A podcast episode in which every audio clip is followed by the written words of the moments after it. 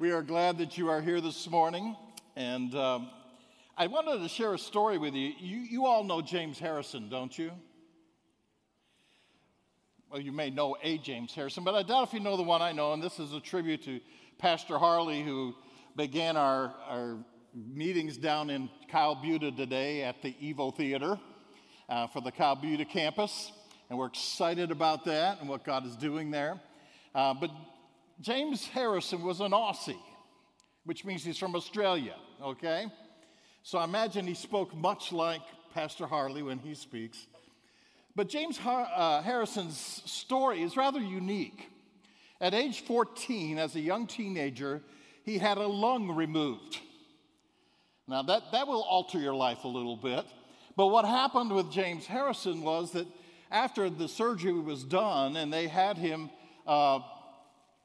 kind of coming to again, the doctor told him, if it had not been for the fact that you had received 2 units of blood that had been donated, you probably wouldn't be alive today.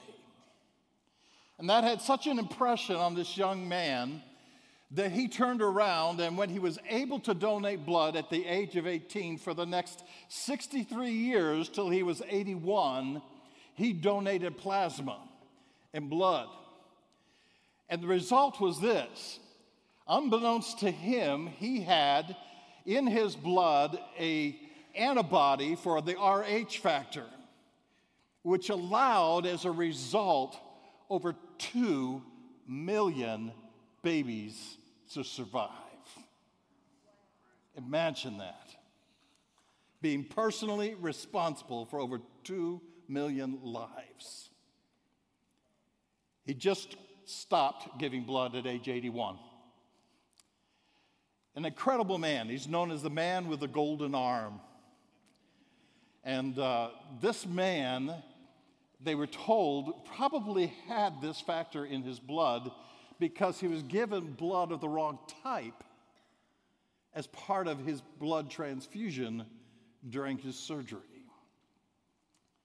It was a mistake, right? No. Not a mistake. You see, God used this seeming problem to be a blessing to millions. And sometimes when we think about ourselves, we say, well, I can never affect that many lives in that way. But then again, we really don't know the impact of the things that we do in our lives. Every decision we make, every choice we participate in, affects somebody, not just ourselves. James Harrison had no idea that he would live that many years and save that many lives, but he decided to use the resources he had, the limitations that he had, and then decided to enter into life as fully as he could and bless as many as he could. This is the end result of you and I doing our part in the kingdom of God. Today kind of wraps up a series for us. We've talked about that our focus in life should be others, not ourselves. How our gifts and how we've been blessed by God and the uniqueness of our lives should be used to bless others. We are reminded time and time again that God uses all that is a part of our lives for His glory if we allow Him. If we allow Him. I stand in awe of all of you who volunteer and serve in our community of faith here. But I get a special kind of firsthand account with a few people that have especially blessed me in a way, because out of their own brokenness, out of their own loss, out of their own grief, they decided to transform that and use that for the glory of God to affect many lives. I'm talking about those who lead our divorce care and those who lead our grief share. Russell and Valerie Lyde have faithfully led our grief share for a number of, probably about 5 years now. My wife and I were a part of that program for some years when we first came here. And now they've taken it over, and they just every year seem to bless people's lives. You've seen some other people who have come into our church through that ministry, go through the waters of baptism and become members of our church. In divorce care, Nancy Nicholas, who's down here, raise your hand, Nancy, just wave at everybody. And Vic May is back here someplace. I know I saw him earlier. And Mark Hayes running around somewhere, and Ann Lewis. The four of them have faithfully done that ministry in the 14 years that I've been here at Bannockburn campus. They affect lives that are broken, lives from our community, and impact them in a way that changes them and allows them to move on with life and bless others. Last year, there was a young man in the grief share group who turned around and began his own grief share group. And last I heard, he had quite the sizable group that he was ministering to. It multiplies. It ripples. It has impact. We're going to look at the life of one individual that impacted the world and impacted you and me in a kind of awkward way. It wasn't like he was front and center throughout the entirety of the scriptures. But Joseph of Arimathea was a man who, in the right moment, at the right time, used the resources God had given him to bless. And because he blessed the Lord Jesus, you and I have been the benefactors. Just imagine if there had not been a tomb. Where would there have been a resurrection?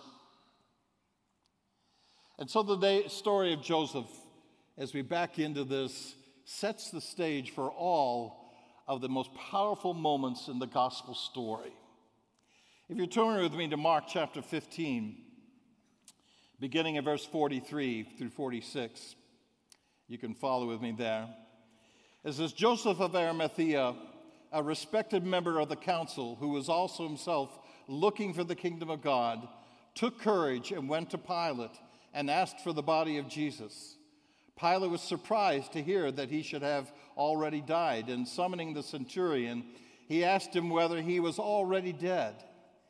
And when he learned from the centurion that he was already dead, he granted the corpse to Joseph.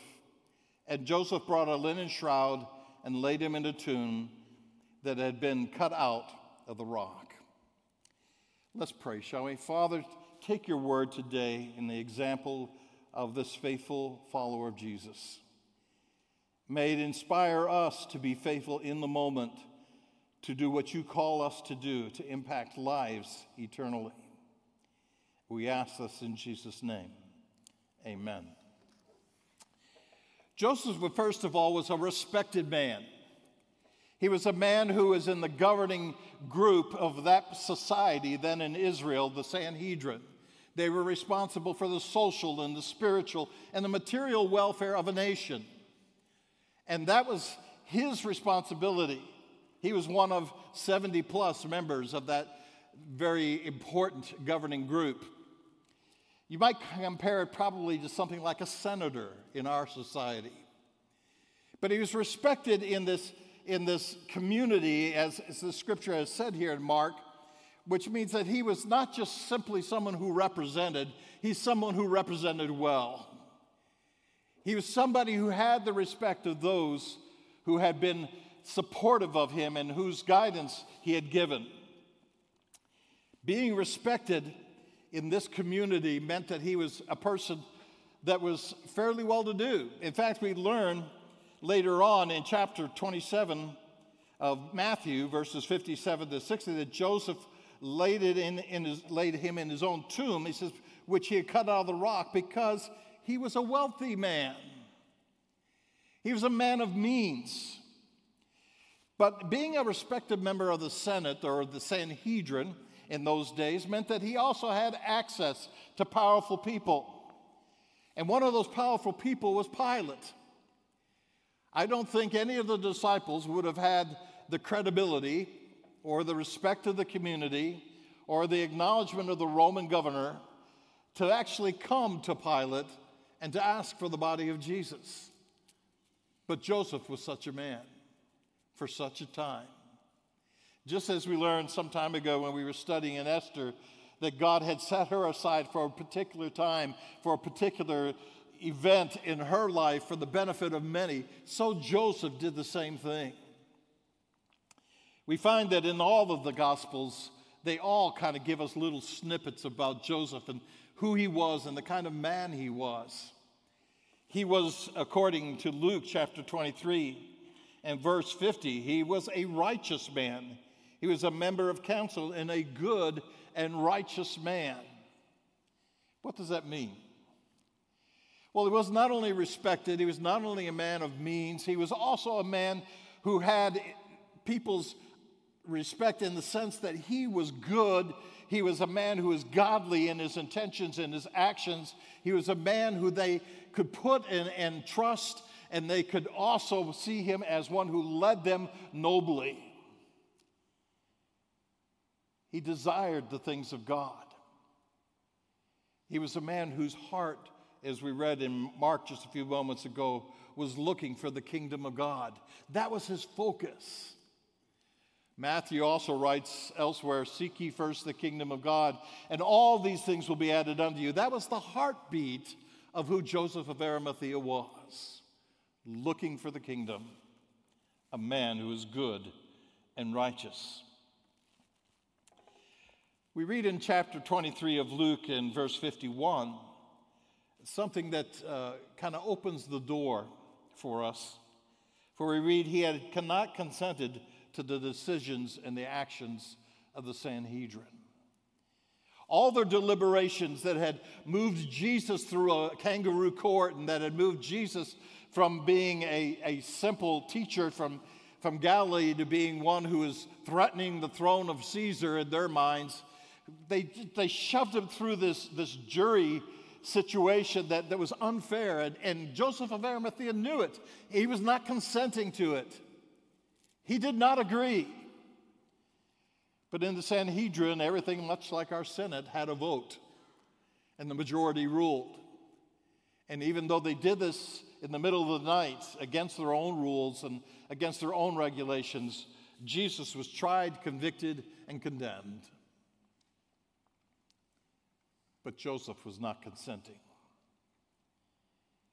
He did not participate. He did not agree with the decisions that were made. There's a reason for that. In a way, it kind of brought Joseph out into the open. For we read in the Gospel of John, in his account, that Joseph of Arimathea, who was a disciple of Jesus, but secretly, for fear of the Jews, asked Pilate that he might take away the body of Jesus. He was a disciple of Jesus, but secretly. We don't have secret agent Christians. There should be no such thing. We are called to be bold in our faith. We are called to be open with our faith. And there are moments that demand that we be open with our faith. And such was this moment in Joseph's life. He could no longer remain hidden. His voice was heard. His vote was heard. His lack of consent was acknowledged. His ability to stand up oversaw his fear of giving in. Because, you see, he had a fear of the Jews. Why? What was it that would cause such a fear of the Jews for this leader of the Jews? True faith was being born in Joseph's heart. Not one that was secret, but one that would soon become very open and acknowledged and viewed by all. This moment required action, and faith always requires action. We cannot sit idly by and not get involved. And when our faith requires action, action gets going. And he took action. He went to Pilate. He had seen the unjustness. He had seen the cruelty. He had observed all of the inequities of the whole trial and death of Jesus as a condemned criminal. But there's something that happened that changed him from being a man secretly afraid of the Jews to being a man who openly asked for the body of Jesus and openly gave all that he had to bless Jesus. You see, when a criminal was hung on a cross, their bodies were left there to rot. It was called the place of a skull for a reason, because there was much debris from previous crucifixions still laying around.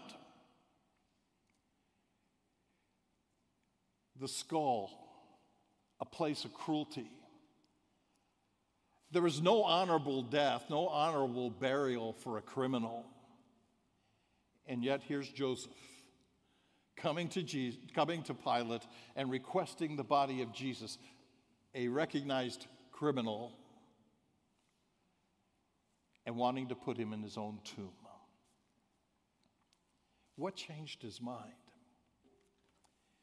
We are not really told specifically, but there's one thing that happened between his status as one who feared the Jews and one who openly confessed his relationship with Jesus, and that was the cross. I can imagine Joseph coming to the cross that day, hearing the derision, hearing the scorn shouted at Jesus, overhearing the conversations taking place among his brethren, members of the Sanhedrin and the Pharisees who were present. I can imagine him observing the tears and the agony and the pain that was involved in this incredibly unfair situation. The cross changed his heart. The death of the Savior changed his heart. The words of forgiveness changed his heart. Joseph was no innocent bystander, and he was not going to let this continue.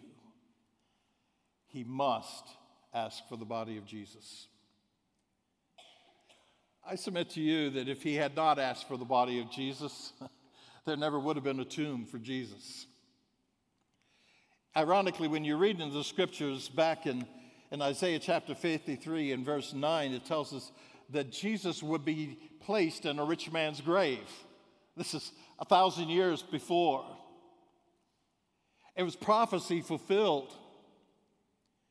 It was God doing what God alone can do in the worst of moments and turn that worst of moments into the place of healing and the place of hope and the place that will allow Jesus this opportunity to prove himself to be the Son of God, to burst through a sealed tomb on a Sunday morning, to declare to all that God is greater than the grave. And you and I are the benefactors of that because we serve a risen Savior. He is not dead. He is not gone. He is alive. Did Joseph spare expense? No. He took action. But he also counted the cost. You see, there was a lot of cost involved to Joseph making this action, making this decision to follow Jesus openly instead of secretly. It very well may have caused him to be the focus of the same derision that Jesus received. His vote against, his lack of consent to all that took place in the trial of Jesus set him apart. It would affect his wealth. It would affect his status. It would affect his position in the neighborhood. It would affect everything of his reputation, his safety, perhaps even his resources, his money. All of that was up for grabs. But in this moment, Joseph didn't care. He was a good and righteous man and chose to do what honored God and what promoted his kingdom. He basically got involved. And true faith not only takes action and counts the cost, but true faith enters in and gets involved. He had to get his hands dirty. You've seen the pictures. You've read the stories of all that took place in the life of Jesus in those final days and those final hours. This was no you know, kind of cleansed situation that he was participating in. He was taking down a body bruised, broken, bleeding. He was placing him in a linen cloth, and he was taking the same body and carrying it to a tomb that he had hewn out for himself. It was not unusual for the rich in that day to have tombs built for them and their family to be buried in. It was a very personal act. It was a very giving act. It was a total giving act on his part to place the body of Jesus in the tomb. His brethren, in quotes, who were the ones who sat with him in the Sanhedrin, made sure that this tomb where Jesus was placed would be sealed tight, and that guards would be placed to prevent anything like what Jesus had stated would happen. There was going to be no resurrection if they had their way. But God was bigger than a sealed tomb. God was bigger than guards. There were many witnesses who saw them place the body in the tomb. They had spared no expense. We are told Nicodemus came along and helped Joseph of Arimathea. He as well opened up himself to the public scrutiny as a leader and as a Pharisee. Together they put this body in the tomb, and they gave 75 pounds worth of herbs and spices and things to make the body smell good and preserve the body, as it were.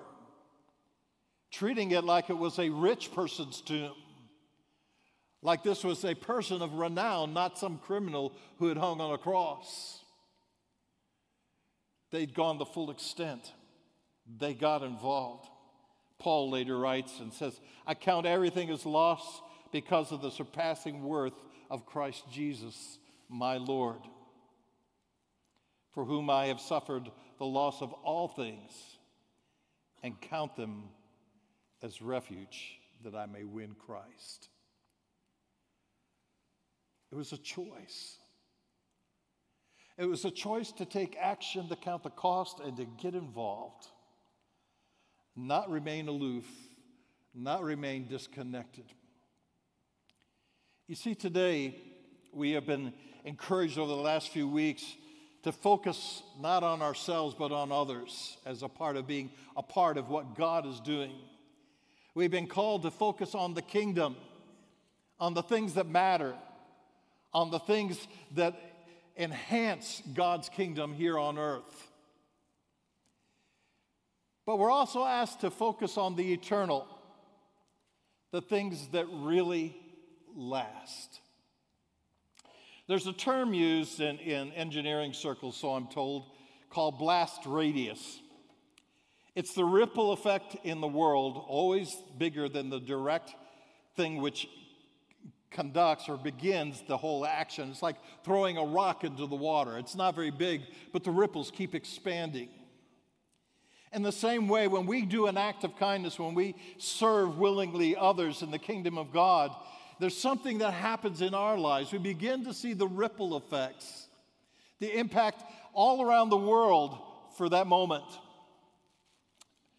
I was thinking this week as to those people who have had great impact in my life. And my mind goes back to a single mom, mother of one of my best friends as a kid. In a church that did not preach the gospel, she had us memorize scripture. And she had us memorize 1 John 4:19. We love him because he first loved us. And that verse has stood as a foundational, pivotal point in my life to this very day. I love because he loved. Joseph loved because he saw the love of the Savior on Calvary's cross. Paul, writing in 2 Corinthians chapter 4 and verses 13 to 18, we read this. "Since we have the same spirit of faith according to what has been written, I believed and so I spoke, we also believe and so we speak, knowing that he who raised the Lord Jesus will raise us also with Jesus and bring us with you into his presence.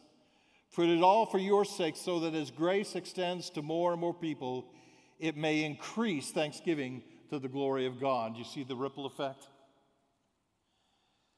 When we believe, when we act on our belief, His grace extends. His grace has the blast radius that impacts the world. He goes on to say,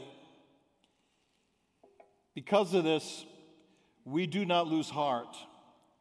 Though our outward self is wasting away, our inner self is being renewed day by day. For this light momentary affliction is preparing us for an eternal weight of glory beyond all comparison, as we look not to the things that are seen, but to the things that are unseen. For the things that are seen are transient, but the things that are unseen, they are eternal.